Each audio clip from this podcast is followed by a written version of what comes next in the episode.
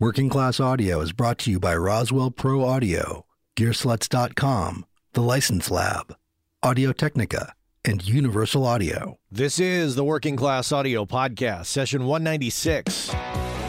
Working Class Audio, navigating the world of recording with a working class perspective. Here's your host, Matt Boudreau. Thanks, Chuck. Hey, everybody. Welcome back to the Working Class Audio Podcast. This is session 196 you're listening to. My guest today is Adam Rossi. Adam is a music and sound producer working out of San Francisco. Uh, works with a lot of bands, works with some companies doing some sound design, does some VR work. Uh, he started diversifying long ago, so his world is comprised of many things, and that has really allowed him to thrive in the Bay Area, which has. Uh, you know, that's uh, no easy feat. So, Adam Rossi coming up here on the Working Class Audio Podcast. All right, grab your coffee. I'm going to ramble a little bit. So, just, you know, don't mind me. So, as you were. Mm. Got my coffee. All right, so restaurants and, and sound. Let's talk about it. Um, I'm going to include this article. It's actually from the Meyer Sound website. Meyer Sound, of course, Bay Area institution, sound company. They, of course, uh, have been around for quite a long time. And uh, so, anyhow, point is, is that they have been teaming up with restaurants uh, to really take the technology that they've developed, which is kind of a combination of acoustic panels, you know, acoustic treatment, along with a series of microphones and little speakers. And they create these environments in restaurants where you can actually hear what the hell you're saying to the person across the table from you. And also, you can control the atmosphere. This this article really explains it a hell of a lot better than I am right now, but I'll include the article, you check it out. But I'm sure that you all are aware of when you go to restaurants and it's just, you know, the food may be good. Like I went to a place last night in um, Orinda, California, and the food was great this Italian place. I can't even remember the name.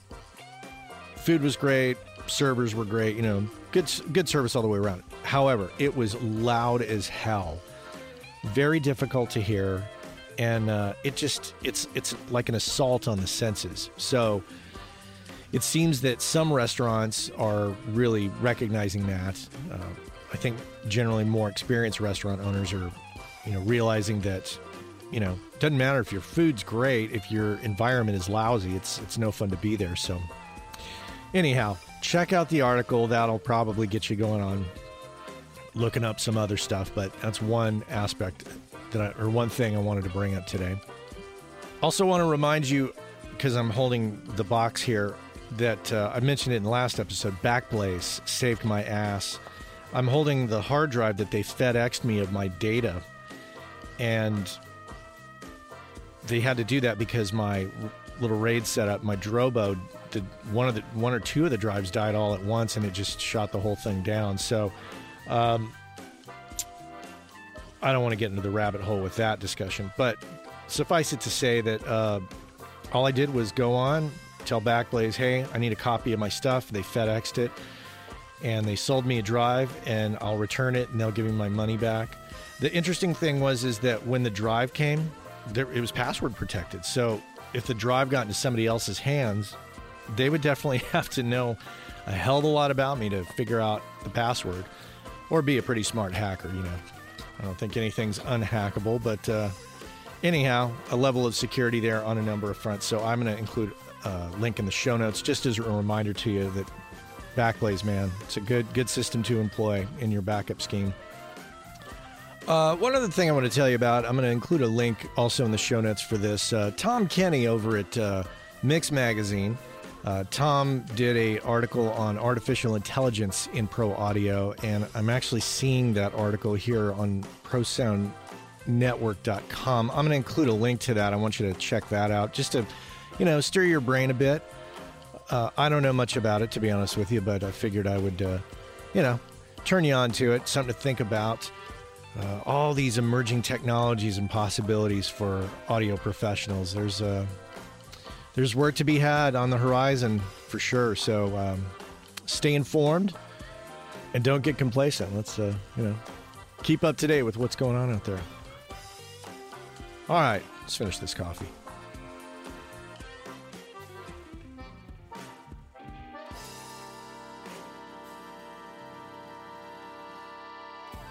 Want to give a shout out to our friends over at Universal Audio. They, of course, help make the Working Class Audio podcast possible. They're located at uaudio.com. And maybe you've seen it, maybe you haven't, but uh, they have just recently introduced the new Apollo X series of Thunderbolt 3 audio interfaces. These feature uh, new converters as well as uh, what they're calling hexacore processing. That's basically six SHARC chips inside uh, that'll give me a little more power. Plus, they have the ability to do surround sound right out of the box. And uh, they come in a variety of uh, different configurations. Uh, there's the X6, the X8, the X8P, and the X16. So check those out. Those are at uaudio.com. Those look great. Yeah. Also, want to give a shout out to our friends over at gearsluts.com who also help make the podcast possible. And uh, we help them out by sponsoring the Audio Life sub forum, where you can check out other discussions that have nothing to do with gear. How about that? On Gear Gearsluts, yeah. Nothing to do with gear, right? You can talk about life and life hacks and all kinds of different stuff. All all the same stuff we talk about here. Check that out. That's at gearsluts.com. Yeah, that's it. I got nothing else to say. So uh, I figure we might as well get on the line here and uh, talk to our friend Adam Rossi. So let's do that. Adam Rossi here on the Working Class Audio Podcast. All right, Adam. Welcome to the podcast. Thanks for having me. Appreciate it. Pleasure to have you on. So, where'd you grow up? Where'd you start? Uh, I actually grew up in Palo Alto. I'm a I'm a native, so I grew up down in the area. Actually, it's funny because I went to school down at Palo Alto High and grade school at Green Gables and Jordan Middle School, and I'm a total Palo Alto graduate.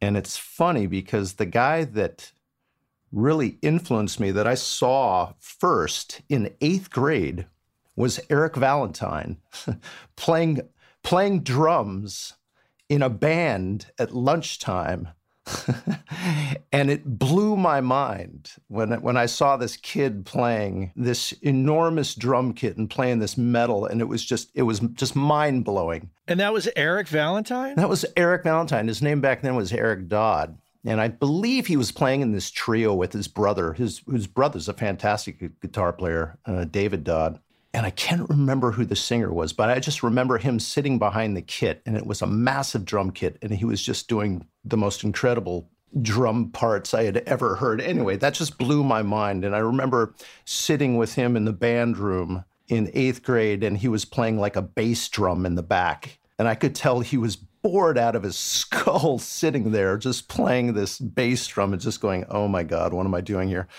And I think I was doing the same thing. I was playing trumpet and just miserable. I hated it, you know. So anyway, that was my my Palo Alto upbringing. Was um, he was one of the guys that I saw that really influenced me to really get into this this business. But I didn't realize I was going to do it until much later. I, I yeah, I was going to say so. So music started started you off on your path. It did, but I didn't really get serious about it. I played music in high school. You know, we had the garage bands in mom's house, and my brothers played. Uh, my brother was a drummer. Uh, my other brother, uh, Jay, was a guitar player. So I was kind of the tag along. I just kind of went along with whatever they were doing. Well, so at what point did audio become a possibility for you? What point did it show itself as anything of importance to you? I don't think it was a conscious decision ever. It just kind of naturally happened for me when we were hanging out as kids in the garage and, and playing music. And then eventually someone said, We need to record. We need to get this recorded. And I go, Okay, well, let's figure out how to do that. And I found uh, one of those Tascam Porta 5s and I said, This might do the job. And bought one of those little cassette recorders. And it was never really something that I said, I need to be doing this. I need to be doing this. It was almost like a natural progression where it, it just started happening and I started doing it and I was got really interested in it. And I started subscribing to these hi-fi magazines and saying, this is cool. Now I need to get a better a better pair of speakers, you know, and I started building up little by little. And there was a there was a uh, what was there was a um, catalog called BSR. Do you ever remember that? Vaguely. For me, the catalog uh, when I was growing up was J&R Music World out in out of New York. Even though I was in New Mexico, J&R Music World catalogs would come to the house. I think because of one of my brothers. I think it was called BSR. Anyway, I ordered a pair of speakers from them I don't even remember what they were called, like Design Acoustics or something. And it was my first set of hi fi speakers. You know, I mean, I, I wasn't super serious about it, but it just kind of kept building up and I kept wanting to get better equipment and better things. And let me ask you about that. Now, what, how old were you then? Oh, this is the high school. Yeah, this is high school. What was it that was driving those desires to upgrade equipment? at that time? I think it was listening to records and wanting to hear the sound of the records. You know, again, I was a tag along, and my brothers were listening to weird stuff. My oldest brother Scott was listening to a lot of funk and and uh, George Clinton, and I was listening to those records that he had. But he was also listening to Gary Numan and Depeche Mode, and um, you know, electronic records that were really kind of weird. And I just got into the sounds of those records, and I started to look at who was making the records. And I don't know why. I just was interested in finding out who how the records were made and who were the people behind the records.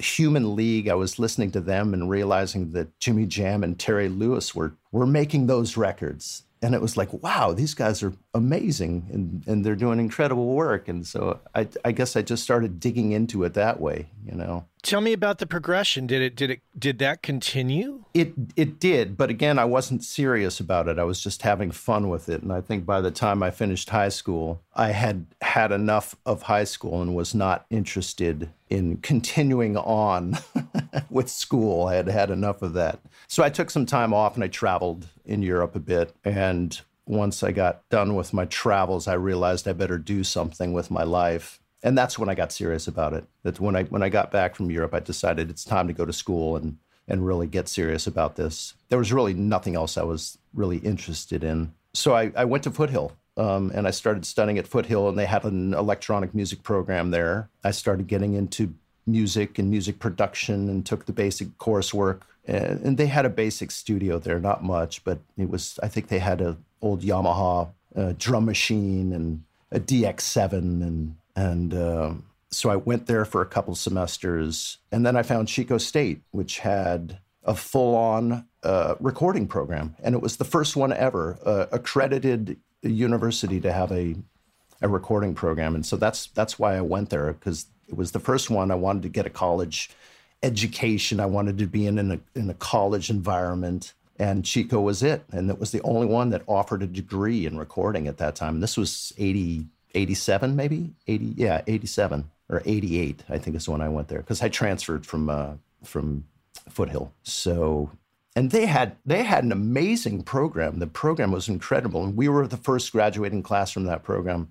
They had an analog room with a you know 24 track, two inch, and I think it was a Soundcraft console, and they had a computer room with with I think early versions of what was it, Sound Designer, what was it called, Sound Tools I'm going to say Sound Tools because I don't think Sound Designer came until a little bit later. Yeah, I think it was Sound Tools. It was just a two track deal. They had sequencers in there. I think they had early version of Performer, I want to say. It was either Performer or Vision. The coolest thing they had was a synclavier that they had got. So they, wow. they had a synclavier that I don't know how they they they got all this stuff, but anyway, it was in a separate room and it was like the holy grail. Everyone wanted to get into that room and get into the synclavier room. so my teacher uh, at the time said, "Yeah, why don't you go in there and check it out?" And of course, I had no idea where to even start on that beast. It was just a huge machine. What were your goals at Chico State at that time? As you're in the program, are you thinking ahead or are you just like immersed in what you're doing at the time? I think it was a combination of both when I was going to Chico. You, you're just trying to get through your coursework and learn as much as possible. But then you're also thinking about, well, how am I going to get a gig? You know, what am I going? How am I going to work after this? Where am I? Where where are my contacts going to come from? And I had none at the time. You're just going to school and and learning and doing all that stuff. But in the meantime, you're thinking, well, I got to make a living in recording at some point. So, so I was thinking about it. I was conscious about it, and there was one guy in the program who happened to be the son of uh, Arnie Frager, who owned the plant. So, Josh Frager was in my class, and I had met him in the program. And I go, "Oh, okay. Well, your dad owns the plant. Can you get me an interview?" so and this was kind of later on. This was like um, this was towards the end of the of the program. So I had no prospects. He was the first one. He goes, "Yeah, sure, I'll get you an interview with him with my dad." I said, "Great," and he was kind enough to uh, to set that up for me. And I think one summer I went down there to the plant in Sausalito, and uh, I walked in the door, and Arnie sat me down in his office, and he said, uh, "Why do you want to be in this business?" And I said, "Well, I, you know, really enjoy the process of recording and I enjoy music and I really want to do this for my career. And he said, You don't want to do this. This is a horrible business. It's terrible. It's long hours. It's uh, no money. It's uh, it's really a thankless job. You're going to have no life. It's I mean, he just went on and on. And by the end of the interview, I was walking out of there with my tail between my legs, just saying, "Oh my God, do I really want to do this?" so he scared the shit out of me. It's funny because years later, literally like two years ago, I'm playing a gig up at uh, Rancho Nicasio with Jeffrey Halford. And we finished the gig, and Jeffrey's talking to a gentleman at the bar. And he said, Adam, you got to come over and meet this guy. And I walk up, and who is it? It's Arnie Frager. and of course, I told I told him the story. Yeah. Okay, I was gonna say. Yeah, I told him the story, and he's, "Oh my God, I'm sorry. I apologize." it was pretty, it was pretty funny, but uh, you know, needless to say, I'm still in the business, still doing it. He didn't scare me that bad. I was gonna say. So, what did you what did you do after this conversation with Arnie? I don't, I don't think I, I was scared initially, but I realized, I mean, you have to keep going. You have to you have to get work. You have to figure out what you're going to do with this degree. And I really wanted to work, so I, I just kept making contacts and kept meeting people. And so, kind of back to the story about Eric. He was in that band T Ride at the time. And this is around 1991 when I graduated. And he had his studio HOS in Menlo Park that was right around the corner from where I lived. And a friend of mine was recording a record there. His name was Brian Ida, and Brian was a musician at the time. Now he's he's an accomplished painter down in L.A. But at the time, he was making a record at Eric's studio, and I was friends with Brian. And I said, Brian, can I hang out with you? And he said, Yeah, of course. And and so I would hang out with Brian at Eric's studio, and there was another engineer there named Mike Martin. He was the other engineer doing other projects at Eric's studio at the time because Eric was busy with uh, T Ride and getting that happening. And so I started hanging out with Mike Martin and kind of learning from him and just being a fly on the wall. And these guys were nice enough to let me hang out at HOS. And I just kept my mouth shut and watched everything that everybody was doing and they never kicked me out.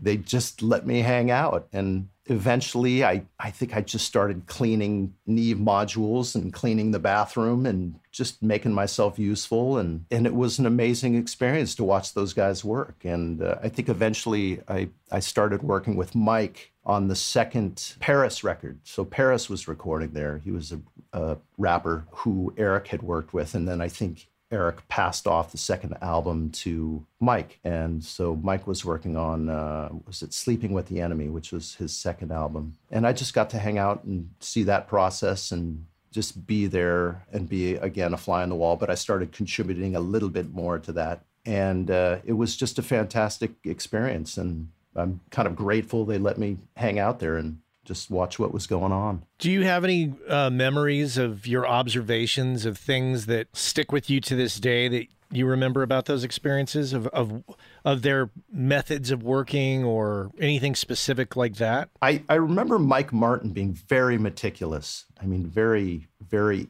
into the craft it was not spoken. You just kind of watch and see what was going on. There was not a lot of discussion about things. It was just kind of get to work and try this. And again, I was so green at that time that I was just happy to be in the room. So anything that I saw that happened, I would I would just kind of soak it in and try to learn as much. I, as far as specific techniques, I think I once saw them, you know, put a microphone to get the Leslie effect, they just grabbed a microphone and just swung it around in a circle in front of the amp to get the, you know, the Leslie effect. And it was just stuff, crazy stuff like that that they were doing. And I'm sure there was much more of it than that I did not get to witness. But the fact that they said, we're going to do this ourselves. We're going to get all the money from the record company. We're going to build our own studio and we're going to do all the recording, all the production ourselves because we can. And that to me was kind of a big deal. That overall idea that we don't need to go into a massive studio. We can build this ourselves and we have good ideas and we're going to try to accomplish the, this goal ourselves. And, and they did. It was an incredible record those guys put out. T Ride's um, their first record was amazing and then the stuff that mike martin was working on was amazing and and mike ended up getting into video production and he ended up moving to la and working on a lot of huge rap videos and he started a video production company down in la i'm not sure he's working in the business business anymore but uh, yeah he was he was pretty phenomenal. Those guys were all incredibly talented you know. At what point did you cross over into doing it as a business for yourself? I worked for a while. That was my first internship was with with those guys. The next one, I had a girlfriend at the time who's a friend of hers had a boyfriend who was working in the business. So again, I kind of made another connection and started uh, hanging out with him. His name was uh, Jay Shilliday, and Jay was in post production. He was at a studio called um, Focused Audio I don't know if you remember them. They were on Natoma Street, uh, like Sixth and Natoma. No. So Focused Audio was um, was a, a, a, film and TV post house, and uh, there were three guys there. Jeff Roth was the owner. Jay Shilliday was the head engineer, and uh, Mark Pittman was another engineer there. And they were working on everything: TV commercials. They were doing film post, a lot of ADR. In fact, they worked on um, uh, Nightmare Before Christmas and did a bunch of voiceover for that film and some other films. And so they were kind of busy in that world. And again, I was an intern there hanging out, you know, doing my time, just getting coffee and doing what I needed to do and cleaning bathrooms and just watching the way the process worked. Then there was another company within that building called Interactive Audio, and they rented two rooms from Jeff Roth. And those guys were doing some interesting stuff. It was an audio company, but they were more interested in technology. So they got into the video game business. Um, and those guys, that was Gary Levenberg ran that company, Interactive Audio. And there were a couple composers there who worked with him. One was Nick Tenbrook and um, J.D. Riley. And so I'm interning with Focused Audio and hanging out in their sessions, kind of being the being the second engineer, not really doing much. But I remember one time when they were working on a TV spot and they needed a piece of music. And I had been there for some months, and I remember kind of anticipating the fact that they needed a little bit of music. And I knew the guys next door had a little MIDI studio. So I ran next door and I composed something real quick and it was just a little short piece of music. And I brought it back into the room. I said, Hey, you guys, how about this? And I presented this little piece of music for a TV spot. And they go, Hey, that's perfect. That sounds great. And they dropped it in. And it was like, didn't seem to be a big deal at the time. But it ended up getting me the gig at Interactive Audio, which was the company right next door to Focused Audio. And that was my first paying gig was working for Interactive Audio. You have an incredible memory for the names of the people that you worked with in the past. These were mentors to me. They were. It was. I remember these people because they were. They were important uh, to me in my career. Especially Nick Tenbrook. He was. He was a big influence on me. And to this day, I keep in touch with him. He's a film composer down in LA now and does does album projects and film work and TV work. And he's been such an inspiration to me over the years. And and uh, just the experiences that I got working with him were were just amazing. You know, just I learned so much working with those guys. I mean, I try to take something from everyone I'm working with. It's I think you can do that if you're in the right frame of mind. You can you can learn from anybody you're you're working with. You just have to be open. Yeah. You know. What are some of the things that you remember off the top of your head from say Nick? Well, Nick was he was fantastic in the studio because he he did a lot of recording sessions there. So I got to be involved. He had a whole network of of musicians that he worked with. So he had a girlfriend named Jenny Meltzer, and she was a fantastic singer. Actually, I believe they were married at the time. I might have been going out, but they were might have been married. Anyway, Jenny Meltzer was in a band called Pastiche, and Nick was a great arranger and a great composer, and he was helping them with their albums. So I got to be involved in those sessions uh, with Jenny and her singers. It was a trio. It was Jenny Meltzer, and now I'm gonna I'm gonna forget everyone's name right when you said that, of course. yeah. But Pastiche was the name of the band, and they were they were just fantastic and Nick was a great arranger and composer and helping them with the records. And I was involved in those sessions with him. And he was just nice enough to let me hang and, and be involved. And these are moments that you have to remember and remember these people that brought you along. And, and uh, I'm just grateful that I was able to be in the room, you know. Mm-hmm. Well, so where did you go from there? So, Interactive Audio, I worked there for I was about seven years. I think I was there. I didn't make a lot of money working at that company. I I had to do other things on the side. Um, I think the most the most I ever made with that with that studio was I think by the end I left I was making maybe thirty five thousand a year. You know that was about the top I got to. so I was always doing side stuff, and I did a couple interesting side things. A friend of mine who I graduated in the Chico program with uh, was named Kent Hooper, and he works in in Nashville as a producer. He's a pretty accomplished guy out there and does really cool work. He's been in the business ever since he got out of Chico and he moved right to Nashville and set up his home studio and he's been doing production there ever since. And he's he's super badass, but at that point he had called me and I think this was maybe mid 90s. He called me up and he said, "Hey, you want to do some uh, MIDI production work?" And I said, "Yeah, sure. It sounds good." And he goes he, he was working with Yamaha at the at the time and he was doing MIDI production for the Yamaha MU50 sound module and they were putting together like karaoke libraries for the you know for the their little tone module and he said yeah you can you know we'll pay you per per track and and uh, we need these things turned around in a couple days and we'll just keep feeding feeding them to you as many as you want so he'd give you a list of pop songs and you just pick one and say and say that's the one I want to program. I'll program that one. So it was the worst job I've ever had in my life. I mean, the hardest job I've ever had. But I said, I have to learn how to do this because this is, it's going to be so good for me. I realized that at the time it was going to be a really good gig because you, you had to figure out how to program a song on a MIDI module and make it sound really good. you had to know how to do the MIDI programming. You had to know how to do the SysEx you know, programming, and all of this stuff had to be loaded into a little file, and the song had to sound good. And it was the hardest gig I ever had. It was because you had to use your ears. You had to listen to the, the real track. You had to listen to every single instrument, the bass, the drums, everything, and, and program it note for note. Then you had to figure out how to come up with a melody line because you had to use the tone generator for the melody line, and that always sounded like crap. So you had to, how am I going to make the melody on this song sound good with a little MIDI module?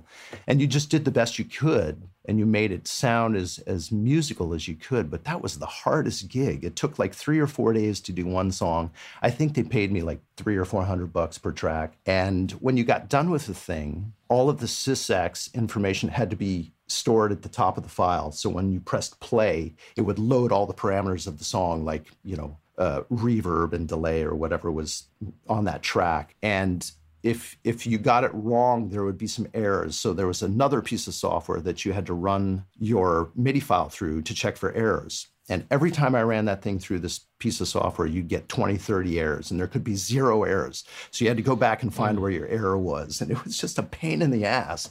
But it was, I, I knew it was good for me at the time to learn this stuff because my ear just kept getting better and better and learning how to hear stuff on tracks. And that was indispensable, I think, to my ear training. It's great that you powered through knowing that that was that was a good gig to do just just for the experience. Yeah, it sucked but it was i knew it was good for me because my programming chops got really good i knew it was going to be helpful moving forward in the future and then of course we were using i think digital performer at that time to do all the all the programming so i learned digital performer i think at one point i was using studio vision so that was a fun painful side gig. Uh, at the time, I was working for Interactive Audio. That was the interactive audio experience. So I finished up there. I think I'd spent about seven seven years there, and then that was coming to an end. I kind of wanted to do my own thing at that point. Earlier, I had met an artist who I'd worked on some demos with, and this was way back in the garage days with my four track. And his name was uh, Tom Luce. And so Tom Luce was an artist who he had come out from North Carolina after going to school. And we, way back in the day, worked on a demo on a four track. And then, then we lost touch for a couple years. I was coming to the end of my run at Interactive Audio, and Tom ended up coming back into town and contacted me saying, Hey, I want to make a record.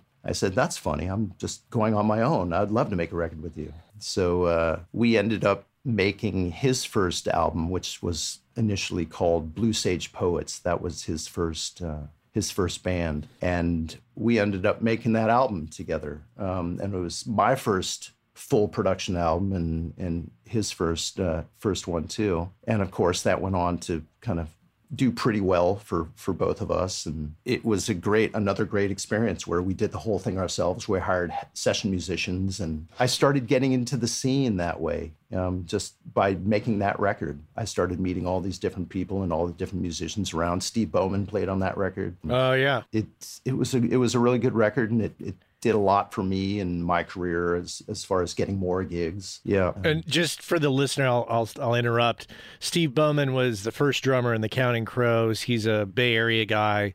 He has since moved to Nashville and lives in Nashville at this time. I wanted to ask about this making this record with uh, Tom Luce. What kind of a setup did you have to record? How did you do this on your own? Where did you do it? What are the particulars? So it's kind of funny because you interviewed just recently Justin Weiss, who mm. who I use for a lot of my mastering projects, and Justin told you his story about how he worked at um, what was it the that that that school that he worked at early in his oh, career. It right. was in San Francisco. I can't remember the name of the school. California Recording Institute. Recording Institute, something like that. CRI. Yeah, yeah. And he became one of the instructors there, and he was telling that story. Well, that's how I met Justin because we decided to go in there to record some of the basic tracks. And Justin was in there, and I'm not sure why we went there, but somehow we did just because we found out about it and we were able to go in there and do the basic tracking on two inch tape did uh, steve's drums there we did the bass and some of the guitars there and then the rest i was recording. I had a my first home pro tools rig at that point so i started recording tracks out of my I think my mom's garage in Palo Alto, and we set that up as a studio. And then Tom had a space up in San Francisco, up in um, Pacific Heights. He was in this fantastic house that was kind of an artist community house, and he had a little studio down there. We did all the vocals there, so we pieced the whole thing together. And then, of course, I mixed the whole thing on my my Pro Tools rig. You mixed it in the box then? Yeah, yeah, that was my first first mix, uh, first album that I mixed completely on my own. What year was that? Uh, this was 99, maybe, I think 98, 99. We were working on that album. And then it came out, wow. it came out around 2000. But I had been working in Pro Tools since the interactive audio days. I'd been working in Pro Tools since probably 93. And that's kind of a funny story too, because at Interactive Audio, we were beta testers for Pro Tools um, and Digidesign. So we used to go down to Menlo Park to uh, Peter Gotcher's office and go see what they were working on and tell them what we wanted to use it for. And and uh, what was the other guy's name? Evan Evan Brooks, I think, was the other founder of Digidesign. So we used to go down to their place in Menlo Park and go say, "Hey, well, this is what we're using it for. This is what we wanted to do." And I remember walking into their office one time and seeing the first re- reverb plugin they had. It was insane to see this thing on the computer screen. It was making a reverb sound. We're like, how do you how are you doing that on a computer? That's unbelievable. it's not in a box outside. It's like it's actually happening in the software. So that was pretty fascinating. So yeah, we did a ton of beta testing for early versions of Pro Tools, and I was I think we were in the beta program for years, and then I finally just stopped doing that because it became a bit of a pain in the ass.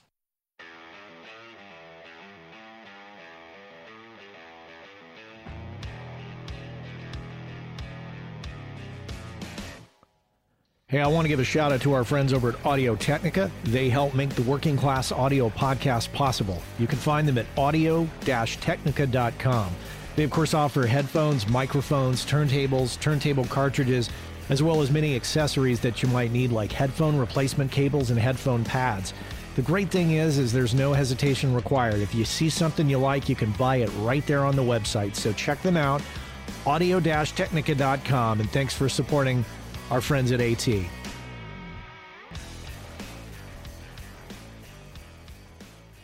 You and Tom made this record. You mixed it in Pro Tools. Continue your journey there from you know doing this record at uh, CRI. We had completed the record, I think, sometime around '99. At the same time, Tom started playing out. He put together a band. He got some contacts with KFOG, and somehow he was able to get his album over to KFOG. And I remember he was telling me this story. He said, I, I, I just, it would be so sweet if I could hear my song on the radio as I'm driving across the Golden Gate Bridge, you know. And who was the the DJ at the time? He was very well known DJ. What I'm Dave Morey, Morey? Dave Morey, I believe. Yeah, yeah. And he said, "Okay, well, cool. I'll let you know."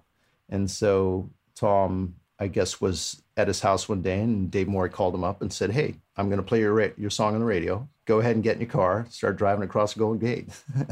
and so Tom did that, and he, one of our songs was that we did was played on the radio, and it was that song "Good Day," which ended up becoming a you know somewhat of a hit song, and and it all kind of started steamrolling from there, and and people got really into this idea that here's an independent artist who's getting played on a big radio station, and he doesn't have a record deal, and he doesn't have anything going on. He's just an independent guy, and that was the start of his whole relationship with KFOG and which was a fantastic thing for an independent artist at the at the time that just wasn't happening. And people got a hold of the story and it just started to snowball and they said this is fantastic and at that point there was a, a radio promo guy from Sony who had been working on the train project. He, he had gotten train broken on radio. His name was Joe Schuld. And so Joe Schuld got a hold of the album and he goes, "This is a fantastic story. We can get you some more. Let's get you some more radio play." And and it started to snowball, and he started getting radio play all over the country as an unsigned artist, which was unheard of at the time. So it kind of started Tom's career as a as a professional uh, musician, and he was working, he was touring, he was you know he was doing well, and he got signed to a record deal at that point. Did you start to get more work as a result of your relationship with Tom? I did. Yeah, I did. I really did. I, I, it kind of got me into the local scene as a as a producer, and I started getting more work because of it. So it was it was it was good for all of us. You know, he got the record deal. I was getting more production work, which is what I wanted to do. Where were you doing the work out of? My mom's garage. Boy, you're still at your mom's I'm garage. still at my mom's garage at that point. Yeah. Of course, I was doing basic tracking in in other studios around around the bay, but that was it. Most of it I was just doing in the box in Pro Tools in my mom's garage. I've been kind of doing it in the box ever since. You know, I think I gave up basic tracking to analog tape probably early 2000s. And I just started doing everything in the box around that time. At what point did you leave your mom's garage? So then Tom's career started getting off the ground and he started doing that work. And then right when that happened, I got a call to uh, do some MIDI programming for Walter Afanasieff. So Walter had a studio up in San Rafael, and uh, a friend of mine couldn't take the gig. He he was ill at the time, and he it, my friend J.D. Riley, who ended up passing away from cancer, he was going to take that gig, but he was too sick at the time, and so he called me up and he said, "Hey, do you want this gig?" I just can't do it right now, and if you want it, it's uh, you can go up there and talk to him and we we have to explain who Walter is. uh, Walter Afanasieff was is a producer, um, and he used to live up in San Rafael. And he came from um, uh, Narada, Michael Walden's studio at Tarpan. And he was a, a keyboard player, fantastic keyboard player for Narada. And then he went off on his own to become a producer. And I think some of his first clients out were Mariah Carey, Celine Dion, And Whitney Houston. Whitney right? Houston. Yeah, I think he was working. He was working on huge stuff back in the '90s, and Yeah, huge '90s uh, like diva style pop records. Yes, yeah. And uh, so I kind of jumped in there right as he had finished Celine Dion's huge song for Titanic, and he had won Producer of the Year at that point. So, oh my God. Yeah. So I kind of stepped in there right as all that was going on, and I was I was a, a MIDI programmer uh, at his studio in San Rafael. So my job was to basically get all the sounds up in the studio and get ready for a session. So he would walk in and, and play the parts, and I would have the sounds kind of loaded up. And he was using Studio Vision back then. So I kind of knew Studio Vision and I knew MIDI. And so all that hard work had paid off with the, the Yamaha gig. I knew how to do that stuff. So. so I stepped in there and and it was pretty cool. You know, he would pay you per track and it was good money. And I was commuting from Palo Alto. I was going up to San Rafael every day and working. That's a haul. It was brutal. Yeah. Sometimes I would sleep on his couch there, and and uh, sometimes I would just drive all the way back. But I did that for not very long. I did that for about a year, and then he ended up moving to L.A. and he took his whole thing down there. Interesting. And and uh, any uh, takeaways from your experience with Walter as far as studio work and the the craft of recording? Yes, it's the level that everybody was at was just amazing. Just to see that level of um, of uh, th- that skill level. I mean, David Gleason was the engineer over there. He was super badass, and then Dan Shea was the other MIDI programmer who kind of I was I was getting groomed to take his position, but then you know everyone moved to LA. I think Dan moved to New York, so that kind of ended for me. But uh, just to see the level that they were at, and to hear Mick Guzauski, is that? Mm. Yeah, Mick was Yeah. mixing all of Walter's records at that time. And so they would be doing mixes over uh, like T1, you know, through the SSL console. And, and um, Mick had a SSL on his end, and Walter had one in his studio. So Mick could be mixing on his end, and we would hear exactly what he was hearing through through Walter's studio. So it was amazing. It was it was everything was super high level. You know, everyone was good at what they were doing. It was it was good to be in that situation and see that kind of level. But yeah, that was a good opportunity too. That was it was a, a great experience. So back to getting out of your mother's garage. What? How, how'd you do that? Uh, where? Because eventually you op- you opened up a studio. I did. So um, I eventually ended up joining uh, Luce, and I went on tour with them for a bit after the second album. I, I produced the second album too. And after that album came out, I joined the band and we ended up going on tour. And another opportunity came up with a company. I don't know if you remember a company called Community Musician. This is No. they they were a local uh, company doing CD duplication back in the 2000s and and uh, their business model was CD duplication but then they started a thing that was going to be kind of like the Craigslist of the music community so you could go up there for all resources and find people to do you know whatever you needed them to do so they, they were trying to create this one-stop shop where you could do all of it in one one shop. So you could get your CDs made, you could uh, do your production, you could do your artwork, you could do everything. So the guy that um, that took over that business, I knew because I had worked on a record with him, and he uh, called me when I was on the road and said, "Hey, I'm building a studio. You want to come and be the producer?" I said, "That sounds great."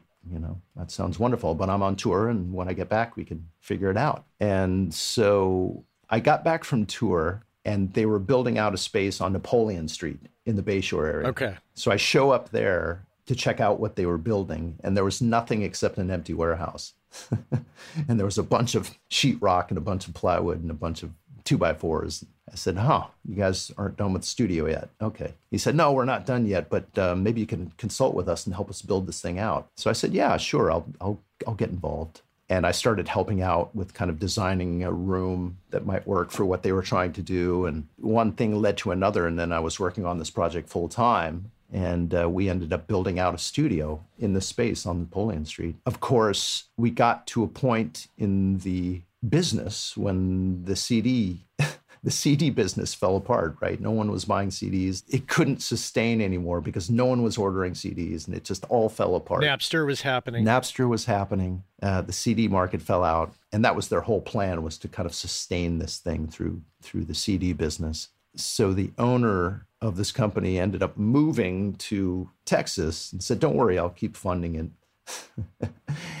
and it kind of ended at that point, and we were about seventy five percent done with the with the room, and I, I was kind of stuck there saying, "What the hell am I going to do now?" And so once the funding dried up, I just said, let's just finish this thing. Let's just get it done. And I employed the help of local musicians and people to, to help me finish this thing off. And and there were a couple other workers there who were doing the CD part of it. They weren't getting their paychecks paid, so they finally bailed they just left. So I was kind of the last man standing and I got the thing finished and I'm confused a little bit because so this guy gets you to consult and build out this space and then he moves. Yep. Did he have the lease on the place? He did. Yep. And he he left the lease. So there was back rent owed when the landlord finally approached me and said, "Hey, we're owed 2 months rent." So you got to get this paid. So I'm sitting there going, oh my God, what other bills have we been left with? Because I was just the producer. I didn't have anything to do with the financial part of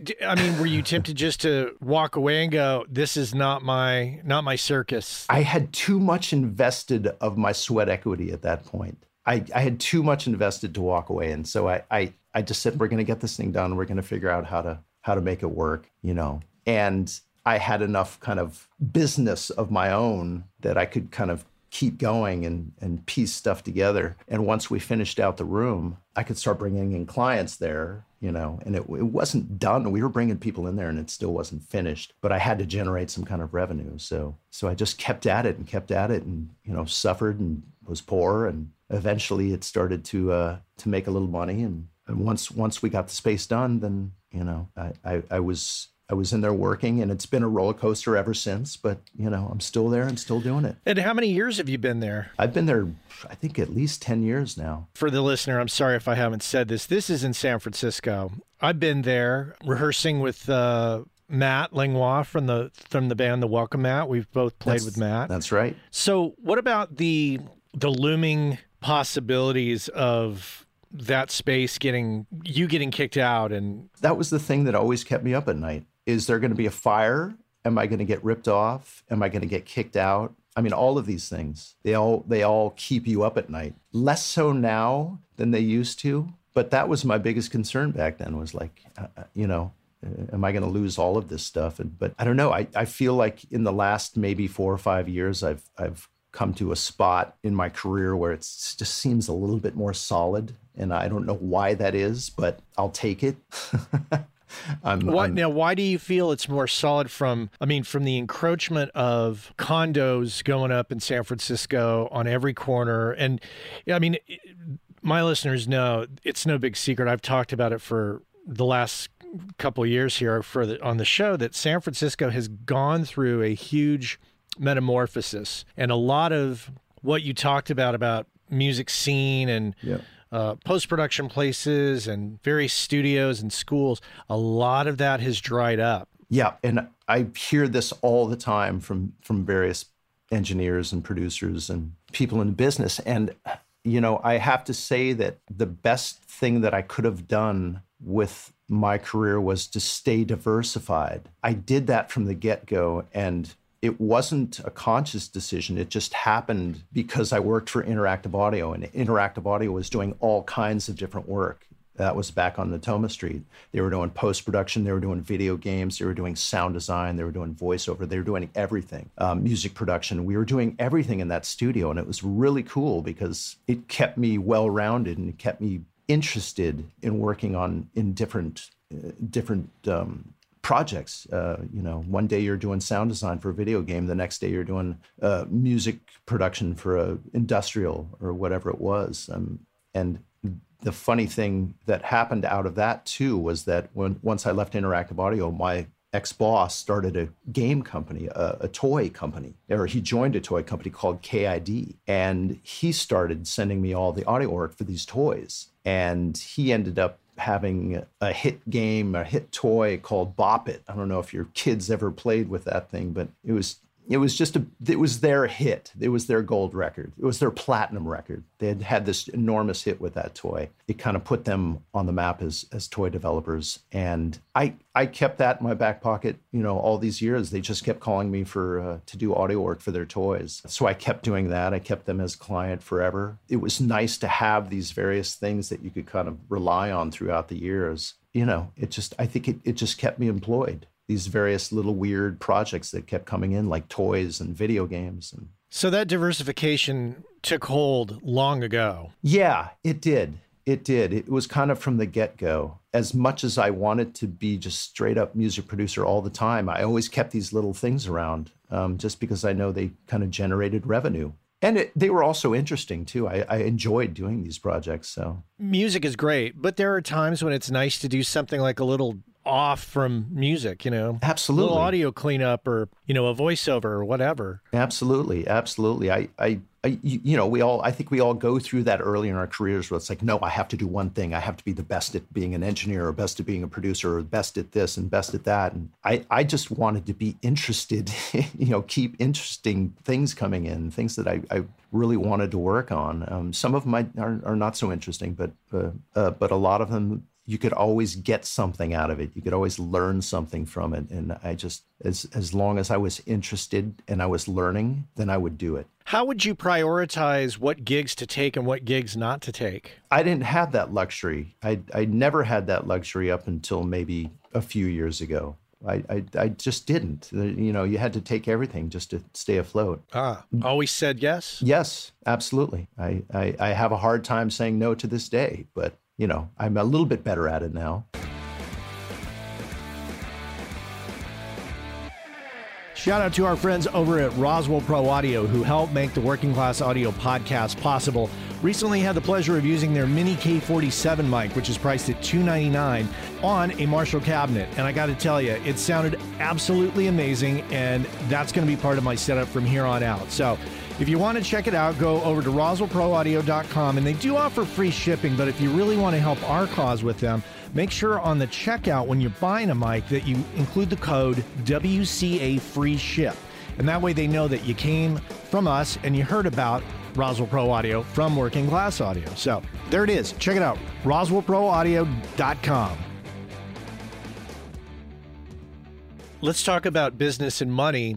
What have you learned and how do you operate to this day with regards to v- putting a value on your time, on the projects that you take? I'm sure you've done some projects where you thought, wow, I really did that for far too cheap. Yeah, I try to keep my rate to hourly. I really try to do that uh, for every project, no matter what it is. So I offer that as the first option. If they cannot do the hourly option, then I will try to negotiate something that that works best for both of us. But so far, it's worked pretty good on the hourly the hourly option. You, you'd be surprised when you say, "This is my rate. This is what it's probably going to cost you," and that's it. Go from there. And they usually say, "Yes, great, sounds good." I don't know. I I, I hear that from a lot of people that just doesn't work for them. But for some reason, I've been able to kind of maintain that, and it, it seems to work for me. So I, w- I would continue to do it that way. I think the only spec deal I ever did was that first Luce album. That was the only job I ever did on spec. And it ended up paying off because he got a record deal. And so I got a little bit of money from him, his signing, his signing uh, the record deal. Was that a negotiated thing up front? Yeah. Yeah. We had lawyers and the whole thing. And, uh, and it, it ended up working out because he got a deal with Nettwerk Records. And so I got a percentage of the signing, the signing money and yeah, it, it, worked out pretty good. What has your relationship been with money and money management over the years while trying to run a commercial place? Definitely do not overspend. I, I I'm so not a gear guy. I'm just, I've never been a gear guy. I buy things out of necessity. I try not to just buy things because, oh, that's cool. And that's the hot new thing. It's because, and I'm glad that I'm not a gear guy because you can fall into that trap of like, you need to have this, or I got to have the latest. I got to have this and I got to have that. And I'm sure gear companies hate me and they hate to hear this, but it's like so much of, of, of the final product is in the people that make it the way something sounds is in the way the guitar player plays it, the way the drummer plays it. And it's like, I don't, it doesn't matter what kind of kit they're playing on it. It matters how they play it and is the emotion coming through. And that to me is everything. It's like, I don't care what kind of recording equipment or microphone or what this is. And that, I, if the emotion and the performance is there, that's everything. That's worth all of it. So I've never really been a gear guy. I, I just kind of buy out of necessity. I need this you know, to do this specific task, then I'll get it. Uh huh. And how do you make your decisions about what you're going to buy? I, I just try to research as much as possible, try to get user reviews. I'm on gear Gearslutz all the time, kind of reading what people say about gear and, and is it is it ultimately going to serve the purpose that I need it to serve? And it, Yeah. and is it going to be easy to use? Because I, I like things to be really easy and really straightforward, and I don't like to clutter things up. And and this is part of the business model too. It's like you have to make it as straight ahead and as painless for the client as possible. And if you're dicking around with gear all the time, it's the worst thing you can possibly do in a session. It's the worst thing you can possibly do with the client around. It's like you just want everything to be really smooth and really straight ahead and really comfortable for the client. And that's what I try to do every time. Don't overthink it. No, no, don't overthink it. And there's usually not a budget to overthink it. You have to make things happen quickly and and and the smoother you can make them happen, then I think the client will end up always coming back. When you're saying that, when you're saying make it as smooth as possible, do you have things ready to go? Yes, yeah. I try to set up before the session so that when they walk in, we're making music or doing whatever the project is as fast as possible. We're, we're getting to work quickly. And I eat that setup time. I don't charge for it. And but I, I can set up pretty quickly these days. So it's I'm not spending more than an hour setting setting up everything, mics. Um, and uh, I just try to have things ready to go very quickly. Uh, to me, it's it's I want to get to the creation part of it as fast as possible. To me, that's kind of my whole thing. I love I love to be I love for everyone to be in the creative moment as much as possible instead of thinking about anything else. You know, turn off your cell phones, try to get in the moment, try to be in the creative moment. Don't don't you know be distracted by anything, gear, by microphones, by any of the stuff. Just think about the creative process and do that for as long as possible. It sounds like your the musician side of you really um, drives a lot of that. Yeah, yeah, absolutely, absolutely. I think Walter Afanasieff used to he used to laugh at me because I was trying to rush things along when he was playing. oh, come on, no, stay in it, stay in the moment. Let's get this. Let's, you know, he says, man, just chill out, man. It's gonna be all right. it was funny. What about your personal life? Have you managed to carve out a life, or do you feel like you spend each and every moment doing this? Um, I'm lucky because I have a wonderful wife who is also runs her own business. And she works probably twice as many hours as I do. So I have no issue staying in the studio until midnight or whatever. The joke is that I come home at 11 p.m. and I walk into her office and she said, No, no, no, no, no, no. I need another hour. Give me another hour. so there's, there, uh, you know, and we don't have kids. Our kids are are the are the business. You know, the business Yeah. take our 24 hour care, and so she has her own uh, her own business that she's trying to manage, and I'm trying to manage mine, and and we're so uh, busy all the time that yeah, we have to force ourselves to take breaks and and go away. My wife's kind of an all or nothing personality. We're either going on a long vacation or we're working. That's it. There's no weekend getaways. There's no, you know, we don't go away for two days. We don't go away for a day. That's unheard of. We'll go away for three weeks and that's it. And sh- and shut everything down. Shut everything down. That's it. Wow, Yeah. very cool. Any particular habits or routines or things you do to that entertain you, inspire you? I'm reading a book, and this is my biggest inspiration right now. Is there's a book called Reading Jazz, and I can't remember the author's name. Gottlieb, I think it is. It's a big, thick book, and it's basically he's put together a bunch of autobiographies from various musicians over over the history of jazz, so early on through through modern I think through modern, I'm only literally like halfway through the book and I've been reading it for years. I, it's just something I pick up every time I want to get inspired because it's usually about music written directly by the artist. Um, and so they're talking about that time in music and that period and what it was like to be there creating music at that time. And it's such a fantastic read. I, I'd recommend this to anybody. It's, it's called Reading Jazz. Every time I pick it up, I just get inspired. You can read each chapter is a different artist and they talk about that time period in music, you know, the bebop era, uh, whatever, whatever era they're, they're talking about. But it's, it's a fantastic read. So I kind of keep that one around when I need to be inspired. That's my main thing. That's it. What about what about health health wise? Do you do anything to to keep yourself healthy, or do you or or not? Yeah, no, I, I do. I just turned 50 this year. So I, I'm, I, I promised myself I wanted to go into my 50s feeling good. So I started running some years ago. And that's my main thing is just running, you know, doing my base, basic stuff at home. I, I, I say everything in moderation. You do whatever Including you want. exercise. Yeah, everything in moderation. You don't kill yourself, you know. It's like I don't need to kill myself these days. Just if I feel good, that's that's that's it. I, I feel good, and I'm I'm happy. I mean, I, I kind of like want to do this for a long time. So I figure if I stay, I was going to say, what do the next five to ten years look like for you? Do you think? wow, it's just that's such a hard one. We we we think about we we hope for retirement, my wife and I. So we we kind of are are talking and figuring it out, saying, is this even a possibility in the Bay Area? Probably not. But anyway, I love what I do, so I don't feel like to me it doesn't feel like work. So I could keep doing this until I drop off. I'd be fine. Have you considered doing it outside of the Bay Area, leaving the Bay Area at any time?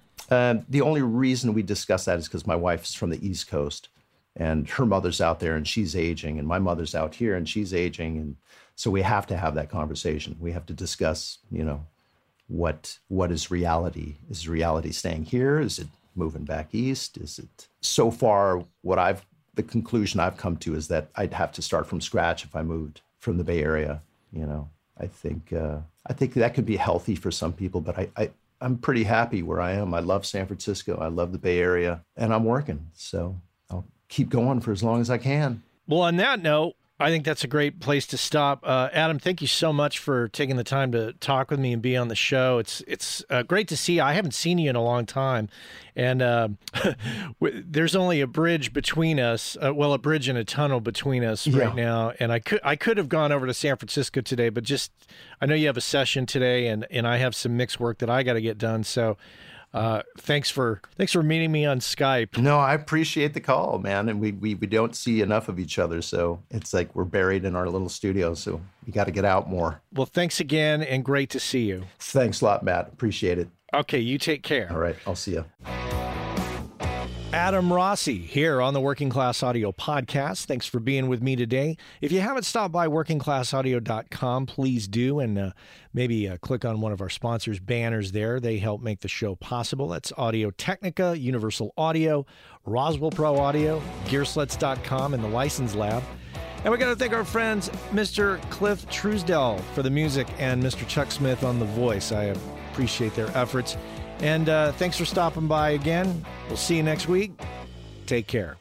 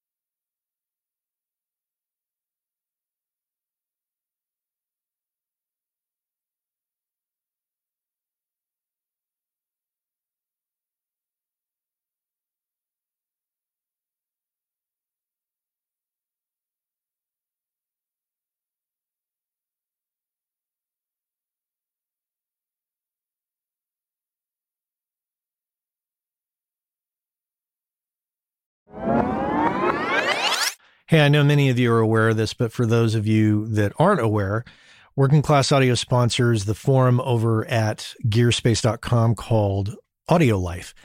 And quite simply put, it's a place where audio professionals can go to talk with other audio professionals about things other than audio gear, including life hacks, work life balance, health and hearing loss. You know, if you want to talk with other audio professionals who can identify with what your lifestyle is like, and how it relates to things going on in the world outside of audio, this is a great place to go and check out. So head on over to gearspace.com, check out Audio Life, many of the same topics that we discuss here on the show on gearspace.com. So check that out.